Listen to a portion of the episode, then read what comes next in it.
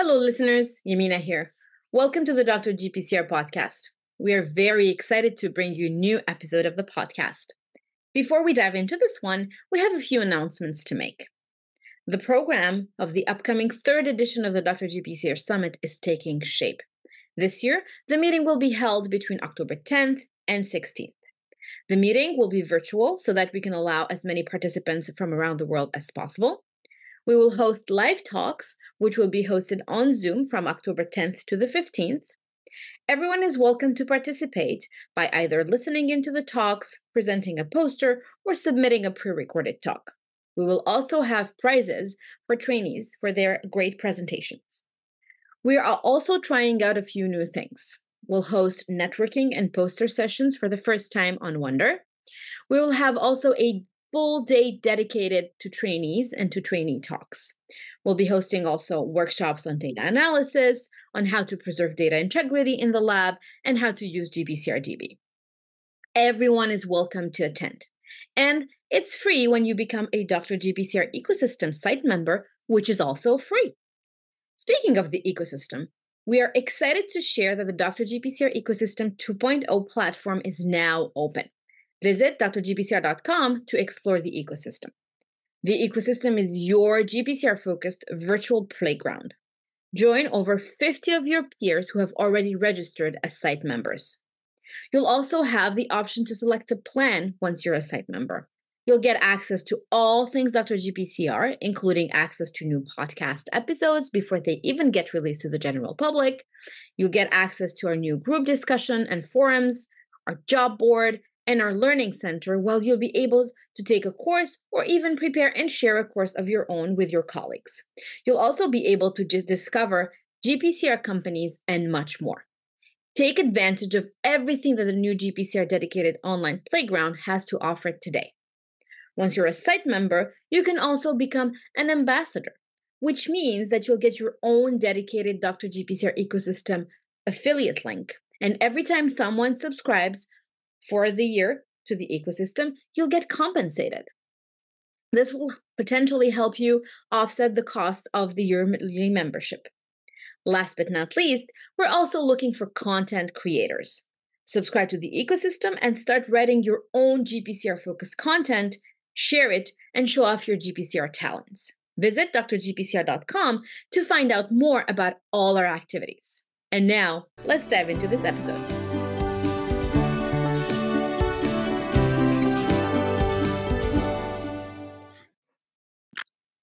Hello, everyone. This is Yamina from Dr. GPCR, and today I have the pleasure of having with me Dr. Jean-Philippe Pin. Hi, Jean-Philippe. Nice to have you on. Hello, Yamina. Nice meeting you again.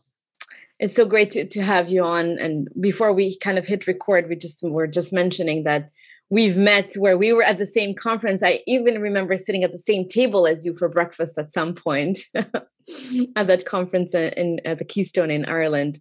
So great to have you on today. Thank you. All right, so let's let's start at the beginning. Would you please walk us through a you know thirty thousand feet view of of your career as to where you started and where you are today? So it's uh, uh, an interesting uh, journey in a way because I I started being a teenager, fascinating by insects and plants, and this bring me to study biology and my, my dream was to become a, a biology teacher. I didn't want to be a scientist. I really wanted to be a, a, a, teacher to save time going into the countryside looking for insects, birds, and flowers.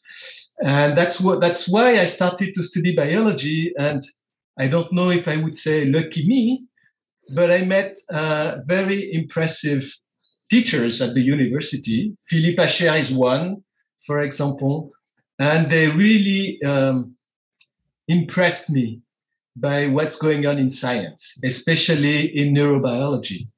And that's when I decided to turn off my mainstream from be, becoming a, a, teacher and to go into more science and become a scientist.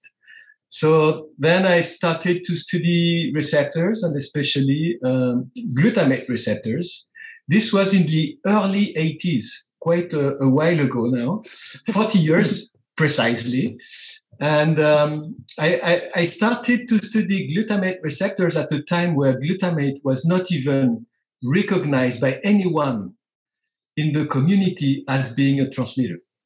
Was still a question: How can such an amino acid be a, a, a very important neurotransmitter in our brain? And that's why I was studying uh, glutamate receptors, or I would say excitatory amino acid receptors, possibly not being activated by glutamate, but possibly being activated by other kind of acidic molecules like cysteine sulfonic acids or other compounds that would be more specific to our human brain to be dedicated to such an important function. And that's how I, I, I, I get into the discovery of specific glutamate binding sites that, that were very different from the ionotropic receptors, the NMDA, AMPA, kainate receptors. And then we postulated, being in Joel Bockaert's lab, Joel Bockaert is well known in the GPCR field, that probably glutamate could activate uh, uh, G protein coupled receptors. And that's how, at the very early stages of my career, I get really lucky. This is luck. And science, you know, you have to be smart, you have to be lucky. And this has been a, a, a really uh, very nice luck that I participated in this discovery of the uh, so-called and well-known now metabotropic glutamate receptors. That's, that's how everything started, and that's that's how I jumped into the glutamate receptor field. Mm-hmm. And then I went to do my postdoc in uh, in San Diego in uh, Steve Heinemann's lab with the goal of cloning this famous mGlu receptor. I lost. Sometimes you are unlucky in science, and in that case, uh, the uh, group in Japan was much more successful than I was, and they cloned one receptor after the other, and I was, you know, trying to catch uh, in, in, that field, but uh, it's been it's been quite difficult. Uh, to compete because I was alone in a in an ionotropic glutamate receptor lab with all the technology, all the tools, but not necessarily all the the brain uh, inputs that could be uh, useful for, for my project. Uh, but lucky me, when you have, you know, sometimes you bad luck, but you also have good luck. At the same time, I got a permanent position in France so this was in the in the um, by the end of the 80s, and um, it was still possible to get a permanent position in France in the early stages of your career. So then I, I came back to France in '92 uh, and set up my uh, my group working on metabotropic glutamate receptors. And we get from discoveries to discoveries that these receptors are so fascinating and um, I had a, a, very nice discussion with uh, on on Visio and uh, with um, uh, Skiniotis, you probably know, who is now doing a lot of uh, solving a lot of structures of class C GPCRs. And he discovered these receptors through the cryo-EM analysis, and he said these receptors, these guys are really fascinating, and they are. And I'm still fascinated by these receptors, and we still work uh, on them 40 years after I participated to the discovery. That's that's so amazing. You you made a couple of interesting points. So I'm going to take you back to the beginning of of what you mentioned. You said as as a as a teenager you wanted to be a teacher. Do you have any teachers in the family? What drew you to teaching? I understand the biology aspect, the insects and the uh, yeah. and the plants, but well, my, it's true that my parents were teachers, so maybe this influenced me.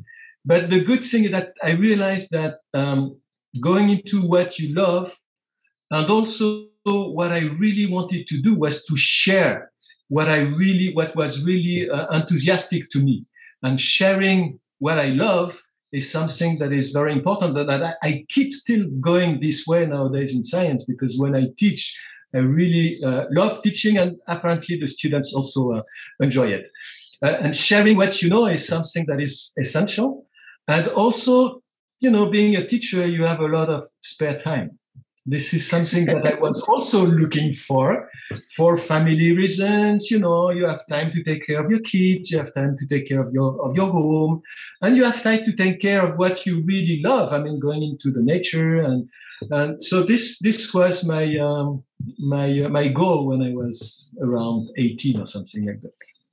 Did you um I I you remember I remember you mentioned biology, but were you good at other scientific topics like math or chemistry or things like that? Um, or it was just uh, buff? no, no, I was I was fascinated by biology. I was fascinated by nature. Um, but I, I, was good at everything at school for sure. So I was this kind of you know pupil who had no big problems in the system, mm-hmm. um, both in math and physics, uh, in a, in, a, in most uh, scientific uh, um, uh, matters.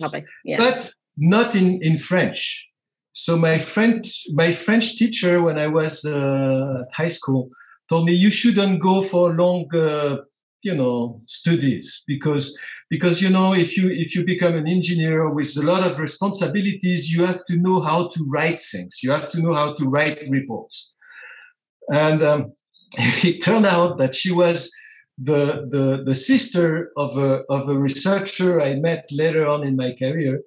And so we had a discussion later on, and I said, I told her, yeah, I was not good in writing in French about all this, you know, 17th century uh, poetry or whatever. I was not interested in that. So it's very difficult to write good reports if you don't love what you talk about. Yeah. But I, I think I'm pretty good in writing uh, uh, uh, scientific articles on grant application and so on nowadays. So I was not that bad in writing, but uh, as long as you write something you love, I think you can you can really express yourself yeah it's, it's quite something that is yeah. that's so funny what what was her response did what she uh... i was i was this was when i was uh, doing my preparing my phd so uh, her yeah. response was uh, well okay good for you. Good for you i missed the point. At that time yeah. No i agree with you on the fact that if you if you do something and it it comes out through through what you're saying is that you really love what you're doing and it doesn't feel like work and it's it's a pleasure doing it. And exactly. i feel the same way recording podcast episodes. It's effortless. It's just yeah. you know i come out energized i'm excited yeah. to to do these things. And I have to agree, I went to school in French as well in Canada. And yes, I did have French classical, you know, literature courses. And sometimes it was very difficult to go to read through all those, you know, stories, those books, and then write a report about something that actually happened at some point and they just don't care about. Yeah. and the French language. And you can change your mind. Now, nowadays, I love writing, reading these books, but uh, when I was a yeah. teenager, I didn't. You're actually you're right because after I finished school and I didn't have French classical French literature classes, I I loved reading in French. And don't get me wrong, I think the French language is such a beautiful language, but at the same time, it's such a difficult language to learn if you're not immersed in it. Yes, I guess. Um, so. I imagine it's much more difficult than uh, English, especially because English is, you know, used all over the planet, and probably Shakespeare is not very happy about how the language, English language became. probably not. Probably not.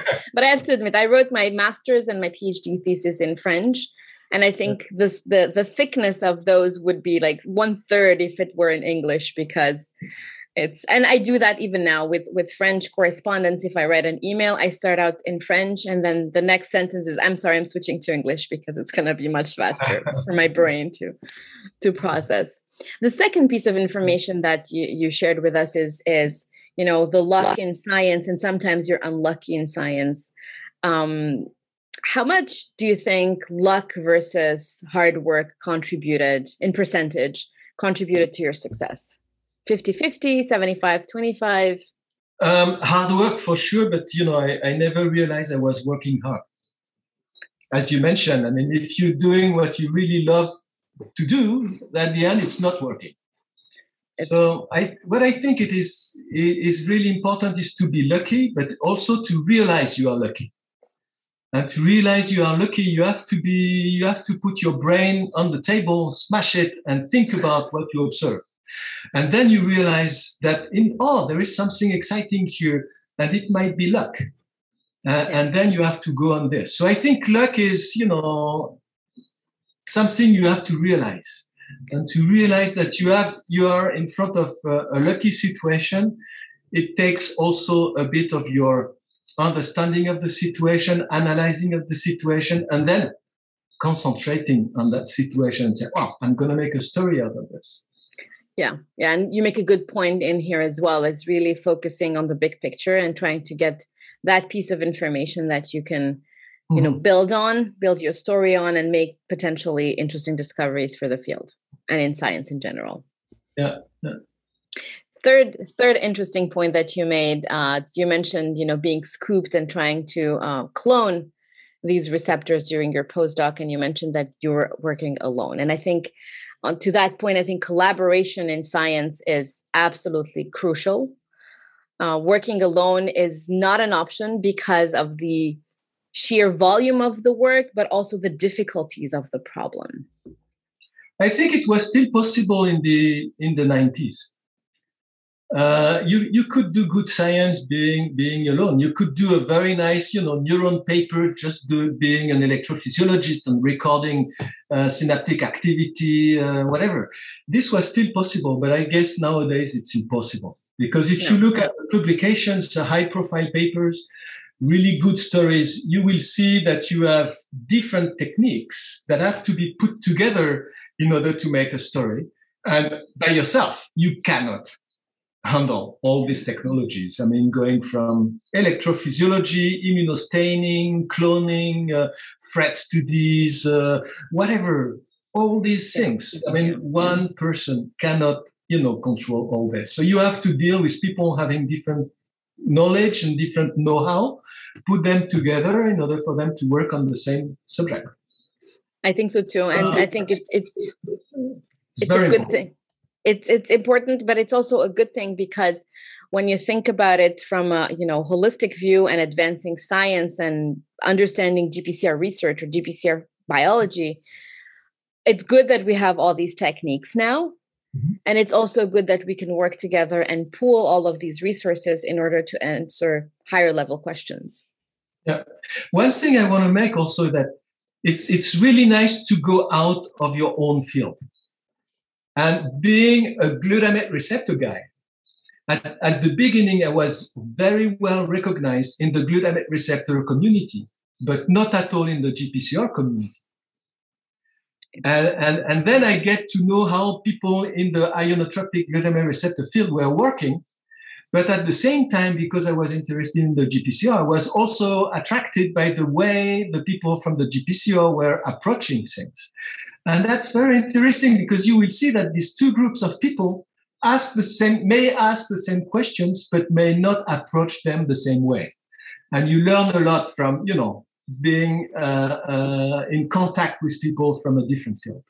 I think, I, and I think you again another great point um, to to really look outside the field because sometimes methodologies, techniques, potential collaborators um, could really help advance the work.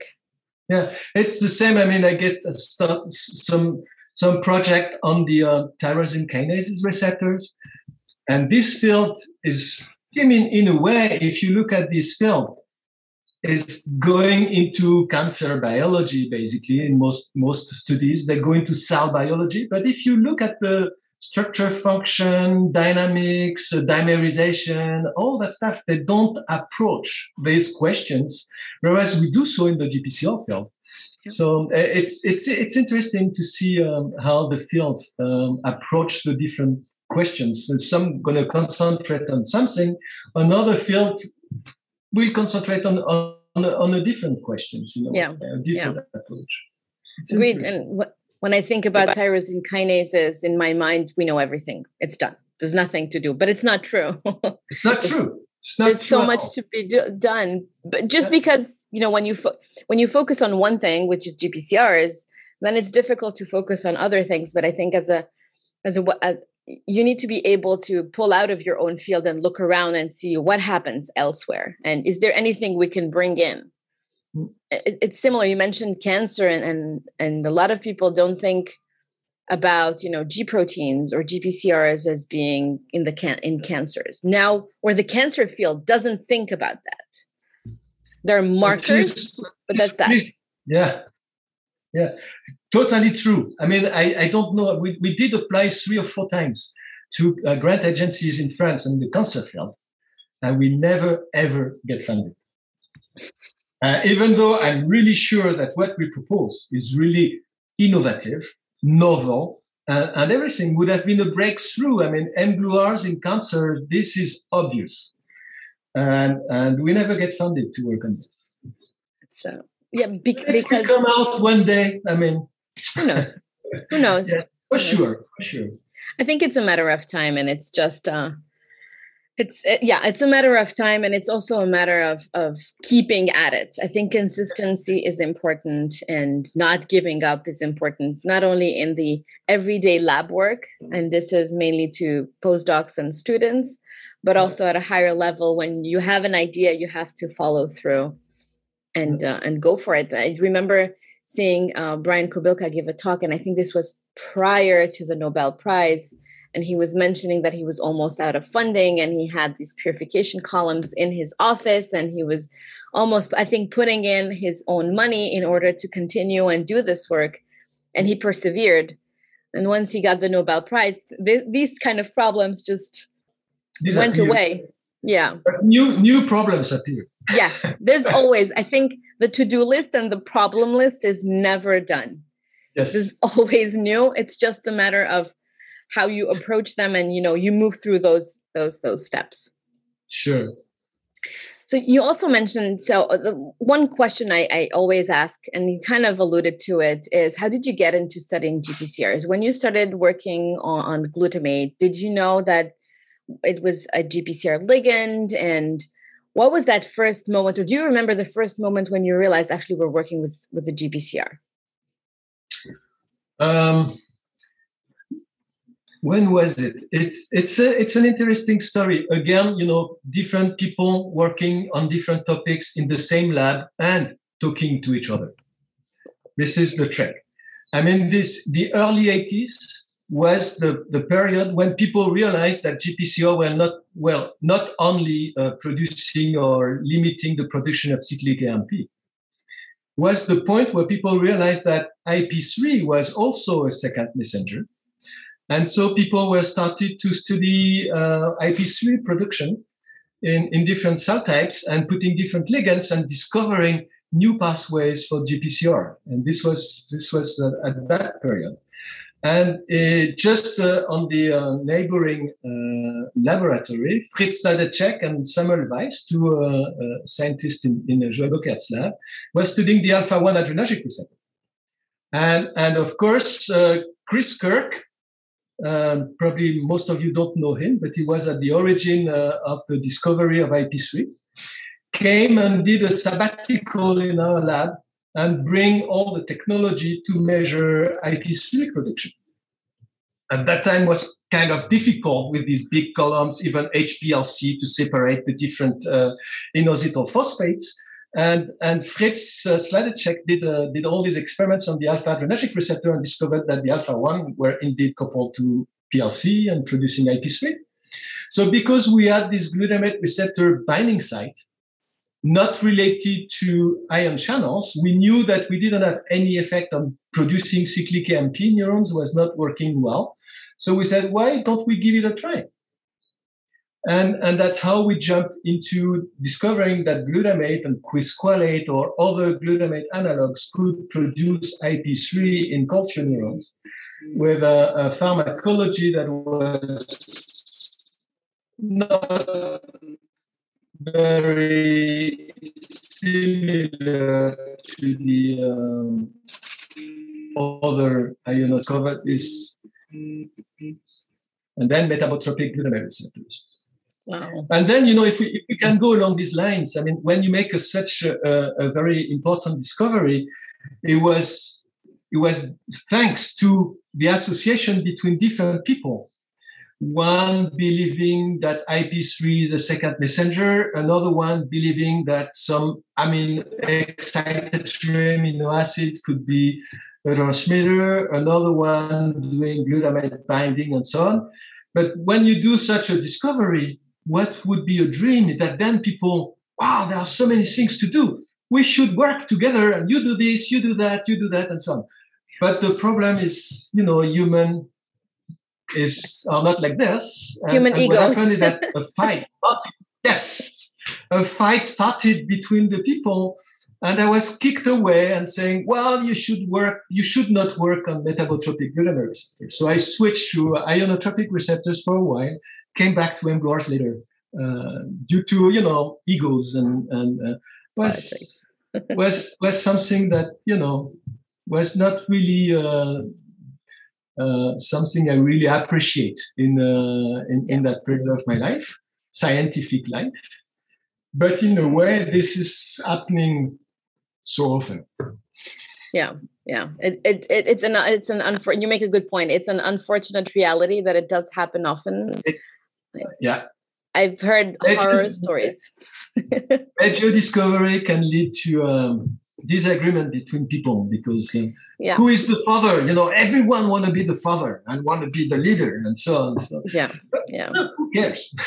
exactly, but you know, I think over time I learned that you can only work with people who actually want to work with you, and and if it's not, you know, I feel like you know looking for a job or finding a, a collaborators and anytime it involves people it's kind of like dating. You mm-hmm. really want to make sure that it's a you have a good foundation you have open communication and you have the desire to achieve something together. Yeah. And if it doesn't happen it doesn't happen. It's okay. Yeah. But yeah i go on your way continue what you love and if you love and express you know that your enthusiasm in what you're doing people will appreciate and will come to you. Yes and and it's going to change. I mean the best example i can think of is is the podcast. Uh, when i initially decided to do the podcast i reached out to 20 people. Some i knew very well some i didn't know very well and i said this is my idea. I want to shine a light on you. Um, what do you think 95% responded 75% said yeah great. 25% said i don't even know what a podcast is. I can read a paper. Which is fine you know? But it's funny because th- some of those people who said no i'm not interested. No i don't know what you're talking about ended up coming and talking to me on the podcast. But these people needed time and you know it's it's what they call the first one who came were the early adopters who said, sure, why not? And then afterwards, when you establish yourself and you mentioned, as you mentioned, keep at it, people will realize, oh, actually, this is a quite a good idea because it's already established, which is fine. And it's useful for every for many people. Exactly, which which is fine. Yeah. All right, let's let's talk a little bit about um, more mGluR receptors. Do you have a favorite one? Um, heterodimers. Okay. You're the first one to say that. So I've had I've had answers as to I don't have a favorite GPCR. I have a, G, a favorite G protein.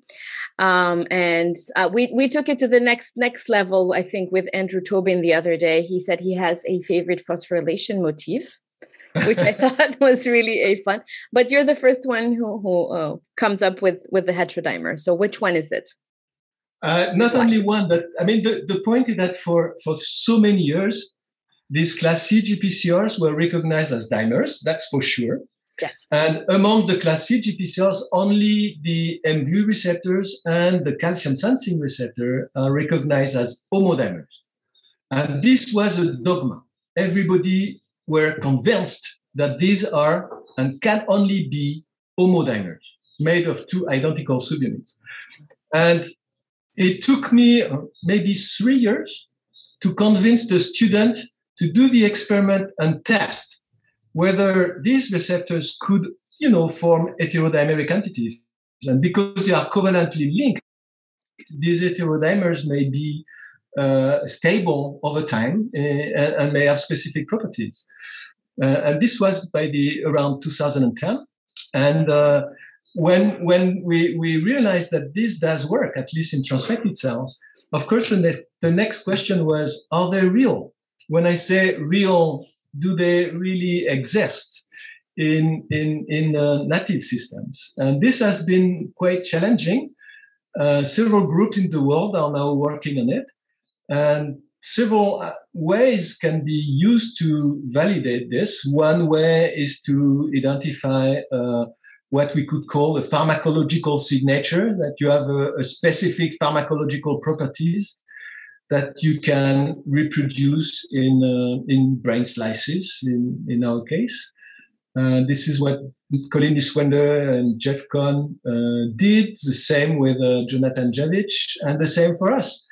We did it later than than Colin, but uh, at least it brings uh, uh, more data. And the last story we did was just to use antibodies, indeed nanobodies, um, to um, indeed demonstrate that we can not only detect the proximity between an mGlu2 nanobody and an mGlu4 nanobody in brain slices, in brain samples, but we can also use these nanobodies to develop biosensors. So if you have a nanobody that recognizes the receptor only when being activated, another one that binds the receptor whatever state, you can get FRET between the two nanobodies only when the receptor is activated.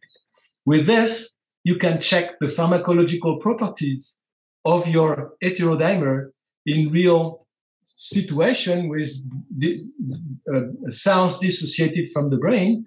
And this is what we did, and we characterized the 2,4 heterodimer, we characterized its pharmacological properties. And surprisingly, we found that in most brain regions, the 2,4 heterodimer is much more abundant than the 4,4 homodimer. So this this was a, a, a, big surprise. I'm very excited about about this uh, this new finding that we we did recently, and uh, fascinating I think because was not expecting.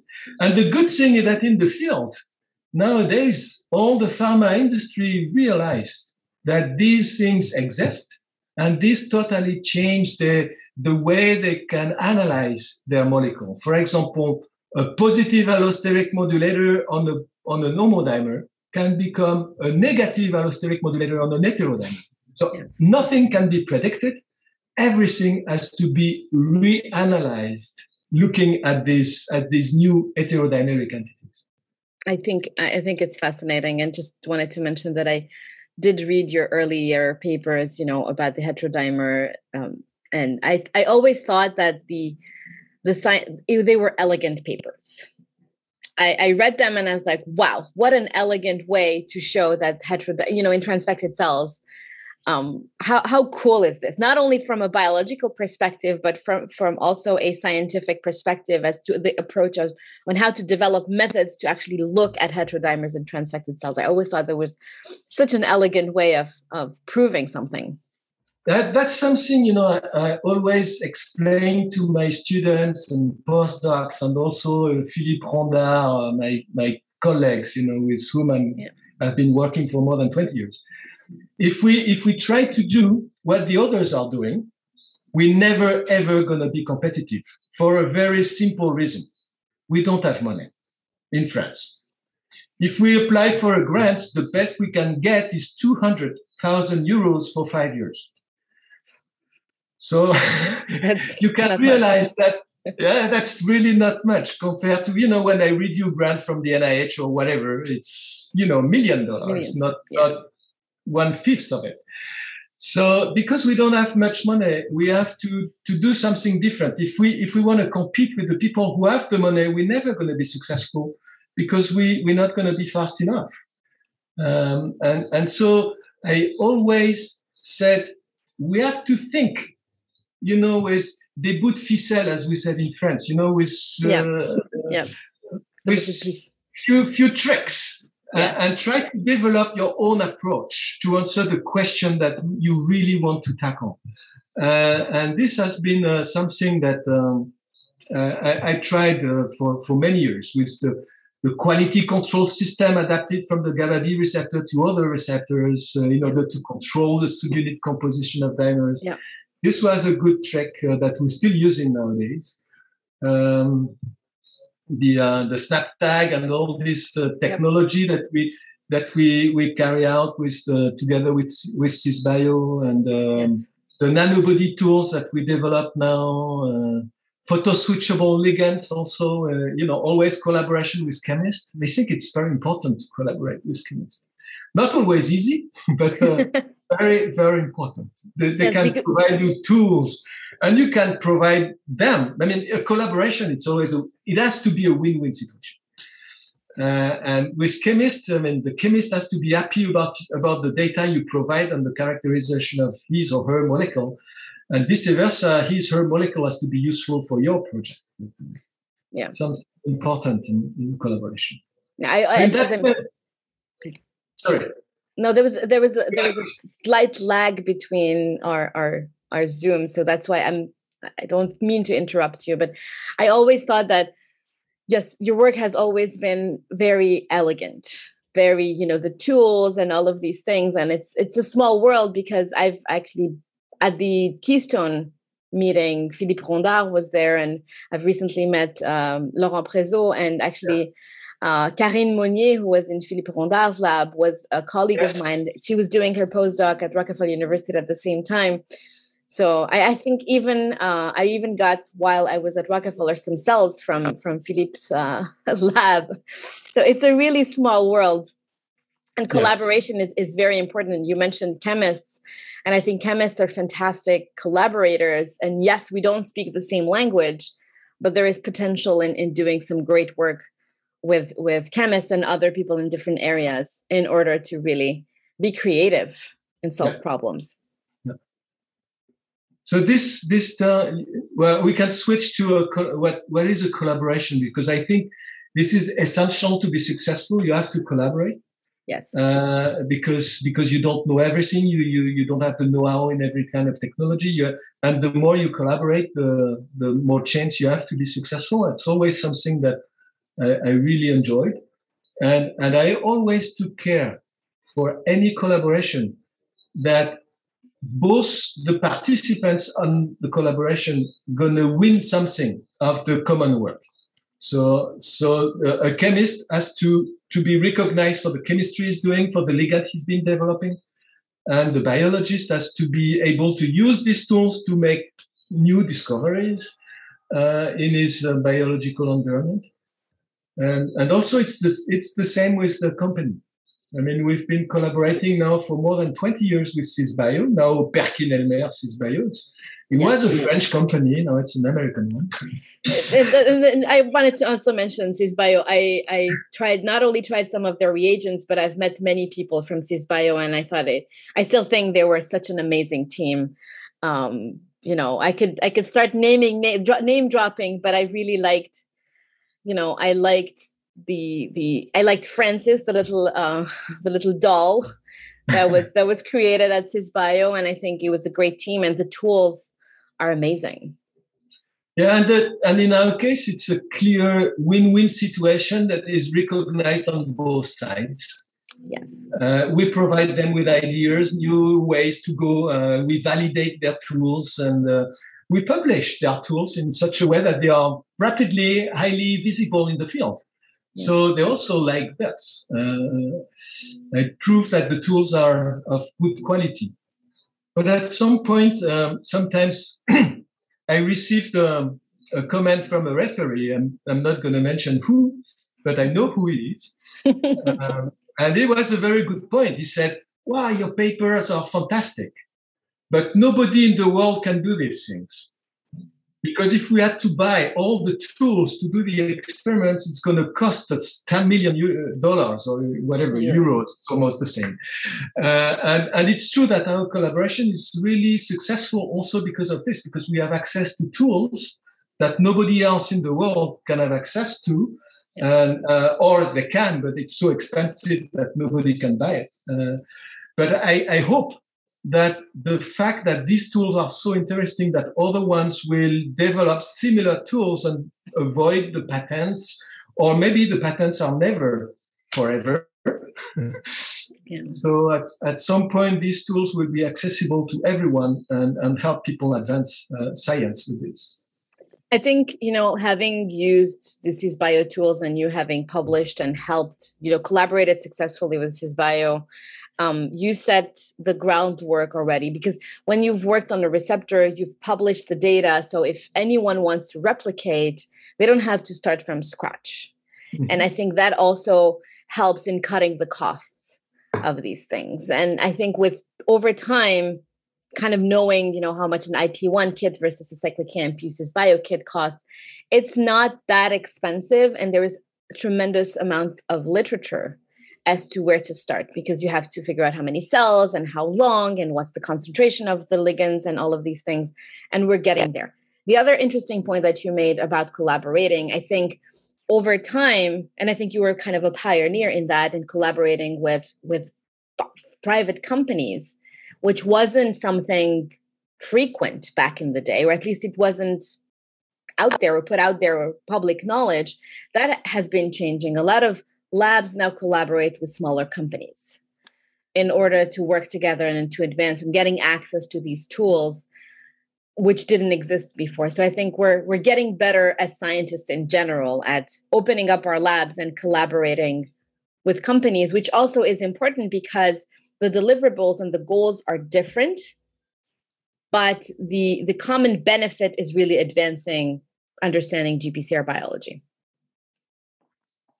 Yes, totally which true. I, which I think it's it's such a great great thing. Before we move on to talk a little bit more about collaboration and how you approach, I want I want to touch upon how you approach you know the ego part.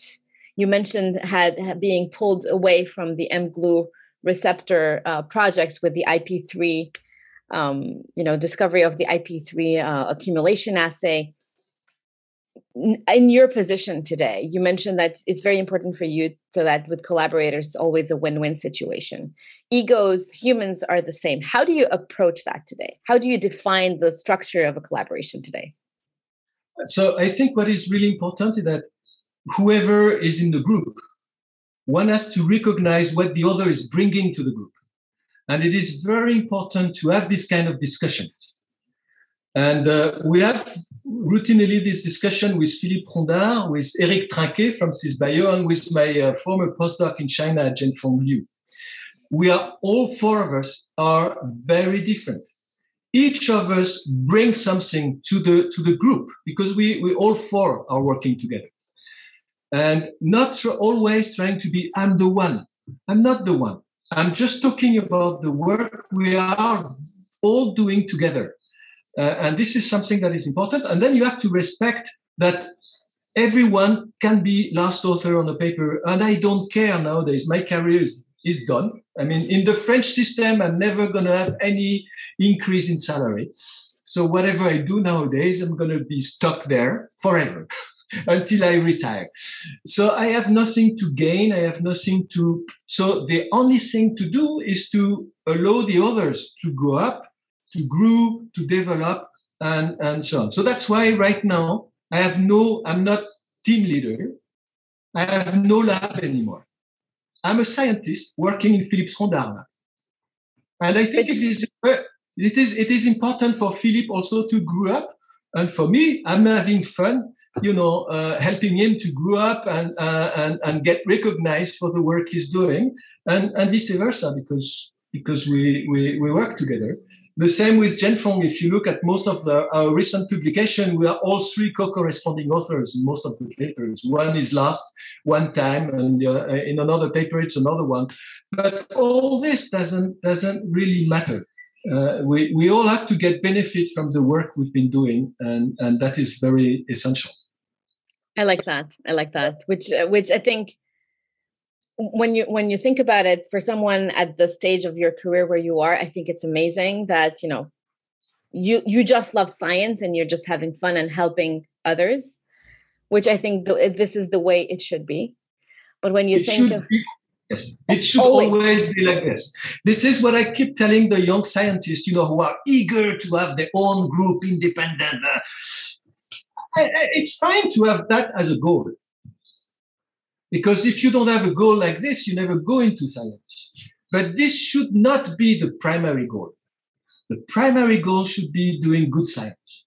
If you do good science and enjoy science, the career will follow. I never ever met someone who did good science and was not successful. But I did meet a lot of people who were eager in having their independence and group and so on, and, and at the end spend too much time trying to you know work on their network and always say i'm the best and so on but not doing that much and at the end they were not successful i mean love what you do and usually the chance that you're going to be successful is never one over one, but close to one.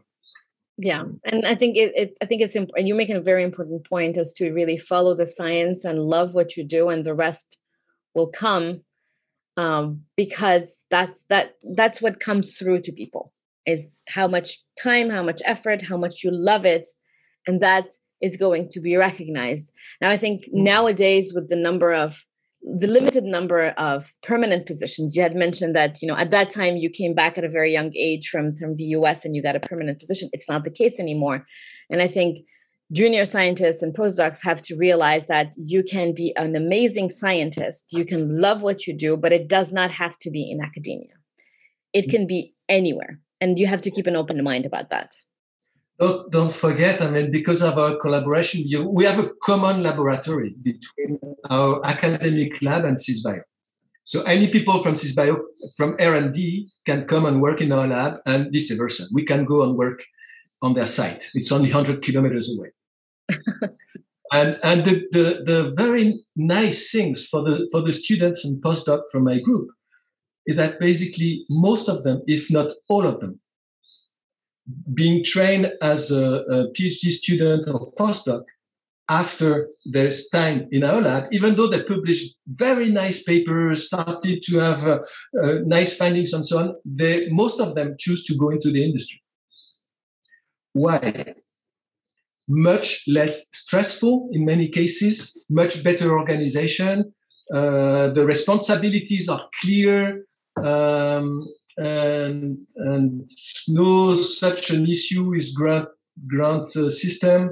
So it may be uh, specific to the French area where it's kind of difficult to raise money to do uh, good science. Um, but at least most of my former students and postdocs are in, in industry and quite successful.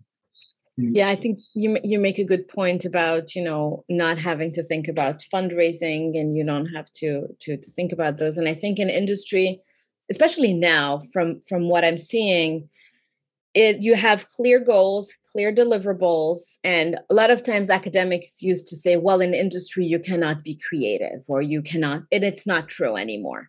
You That's can. True. Be creative. You can have a portion of your time dedicated to a special project who knows maybe you're going to discover something and you're going to shift the entire you know pipeline of the company through that discovery and not to you know say don't go into academia but it's difficult and i think nowadays we have to realize that if your goal is to do good science and enjoy what you're doing it kind of doesn't matter where you do it as long as you're really good at what you're doing and you really enjoy it. And if you enjoy it, you can still, I mean, what is good in, in academia, if you really want to be successful, you have to narrow it down, down, down, you know, talk about the amino acid number 347 and concentrate on the movement. You know, the, the, the, the more focused you are, yeah. the better chance of success in a way. You know, I, I remember a friend of mine saying there are seven rules to be successful in science. Okay. The I'm first listening. is focus. The second is focus. the third is focus, and so on up to focus at the end, which is true. And at the end, it's frustrating if you if you you know most people are so much concentrated to be successful in their in their field that at the end they are not so much open-minded, and they are sometimes a very limited view of science. Whereas if you go into industry, because you change topic, you have to people are much more open-minded because they have to hear they, they know much more about different topics different fields. Uh, and so it, in, intellectually it is also very exciting. I think so too. I think so too. And i think it, you make a great point about focusing. And i've I, I listen to a lot of talks and it sometimes I disconnect because that person is presenting, as you mentioned, about that amino acid or that group or that phosphorylation site and it's so focused and they have a hard time putting the presentation in a format that anyone with a scientific background might be interested and might understand. And if you don't understand the lingo, you're like, okay, so who cares? Who cares? Exactly. That that's that's and for it's interesting because for a long time in my mind I thought you know I may may have not been smart enough to understand this, but now with with some you know with some recul I realize that it's not me. It's that that focus Yes. And you can't be an expert at everything, but you can be a generalist. Yes. With a lot of expertise. I ask this from everyone, and I think the answer is most 99.9% of the time is yes. Um, do you think GPCRs are still good drug targets and why? Yes, of course. uh, otherwise, I, I, w- I wouldn't. I wouldn't still work on, uh, on this. I I had that feeling, especially in the glutamate receptor field, that mGluRs will be an excellent target and will be a target used in medicines at the end of my career.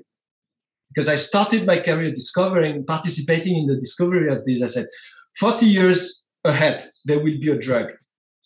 I, I was wrong.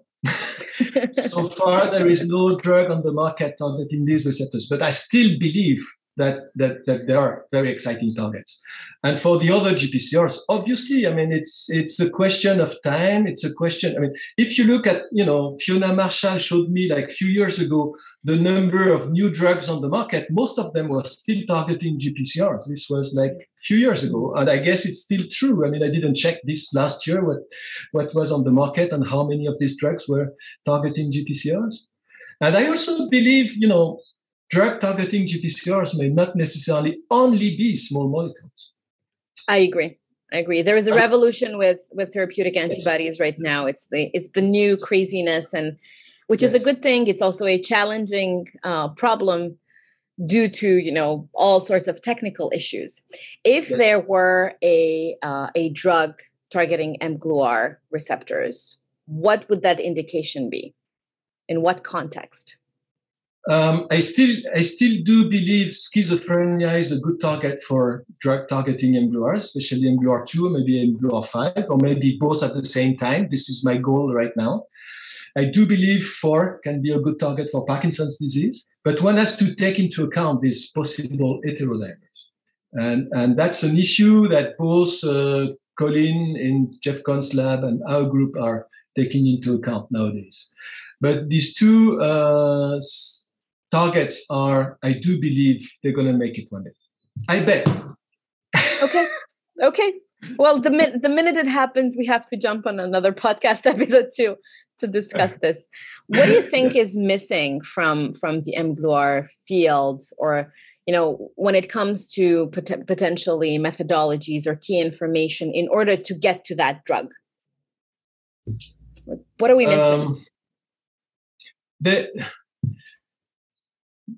so, so far, the, the, the, the, drug companies first, the first molecule who went on clinical trials were uh, small molecules acting as agonists.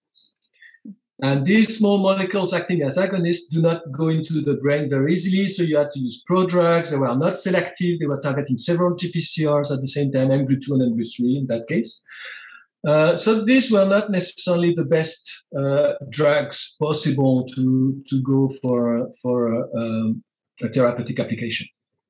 The second series of drugs and the fascinating drugs are the allosteric modulators. And these are, of course, when these were being have been discovered in the early 2000s, they were like a, you know new uh, new wave. open, new possibilities, wow, fantastic, and so on. But right after uh, a few years after, I said, well, if you look at the TM domains of mGluRs, there is no sodium site, there is nothing at all polar. So any molecule binding into this uh, allosteric site in the mGlu receptor within the 7TM domains are all highly hydrophobic molecules. Not necessarily the best way to develop a drug. It's very good because it goes into the brain, but yeah. it sticks everywhere, and any protein with an hydrophobic core has an hydrophobic pocket where these hydrophobic molecules could fit. So the possibility of off target of these allosteric molecules targeting the 7TM region of mGluRs is high. And, and, and, and this is, uh, uh, in my view, um, a limitation for these, for these molecules. But, you know, then it's luck. Yes. One can find a drug that can make it and go up to the to the market. Uh, uh but yeah. hopefully, hopefully soon, sooner than so later. let's go. Maybe maybe nanobodies would be a yeah a, a, a, new, uh, a new way to go. Who knows? who knows? And, and I think you know there's advantages and disadvantages to small molecules versus antibodies, nanobodies, and maybe we'll find that that combination. Even anti- antibody drug conjugates could be that middle oh, middle road. I, I, have a I have a grant on that specific issue. To having a, an antibody on one and one subunit and then a ligand attached to the other subunit in order to control the yeah. uh, heterodimeric entities. So this is this is also an interesting project. Awesome, yeah. awesome. All right, last yeah. but not least, uh, we've talked a little bit about advice and to how to contribute to the field. About the fact that you need to love science, you need to love what you do, and the rest will kind of come what other advice would you have for for young scientists who want to contribute to the GPCR field in general, potentially for the uh, into the uh, class C mGluR receptor field? Um, maybe maybe start doing something else than GPCRs and bring the technology to the GPCR field. Uh, I think we are we have to learn a lot from physicists, for example, from mathematicians, um, from um, all the fancy microscopy that are being developed nowadays. So I think it would I, I would recommend the young people to go into this, learn about fancy technology that are not yet being commonly used in the field, and then apply that to the field. Uh, that that is uh, that is a way to go.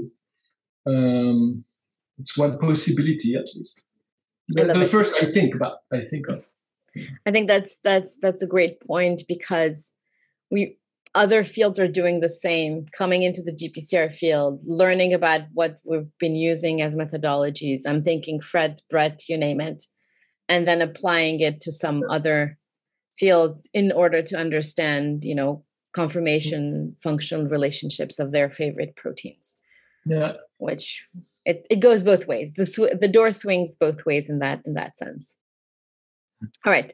Again, uh, a last well, I have two more two more questions for you. We've talked a little bit about, you know, how you got into the field and how you ended up working um, on mGluR receptors. Any aha moments that you had during your time as a scientist that shaped your trajectory? It could be also a personal experience that, without which you you think you'd be a different person today.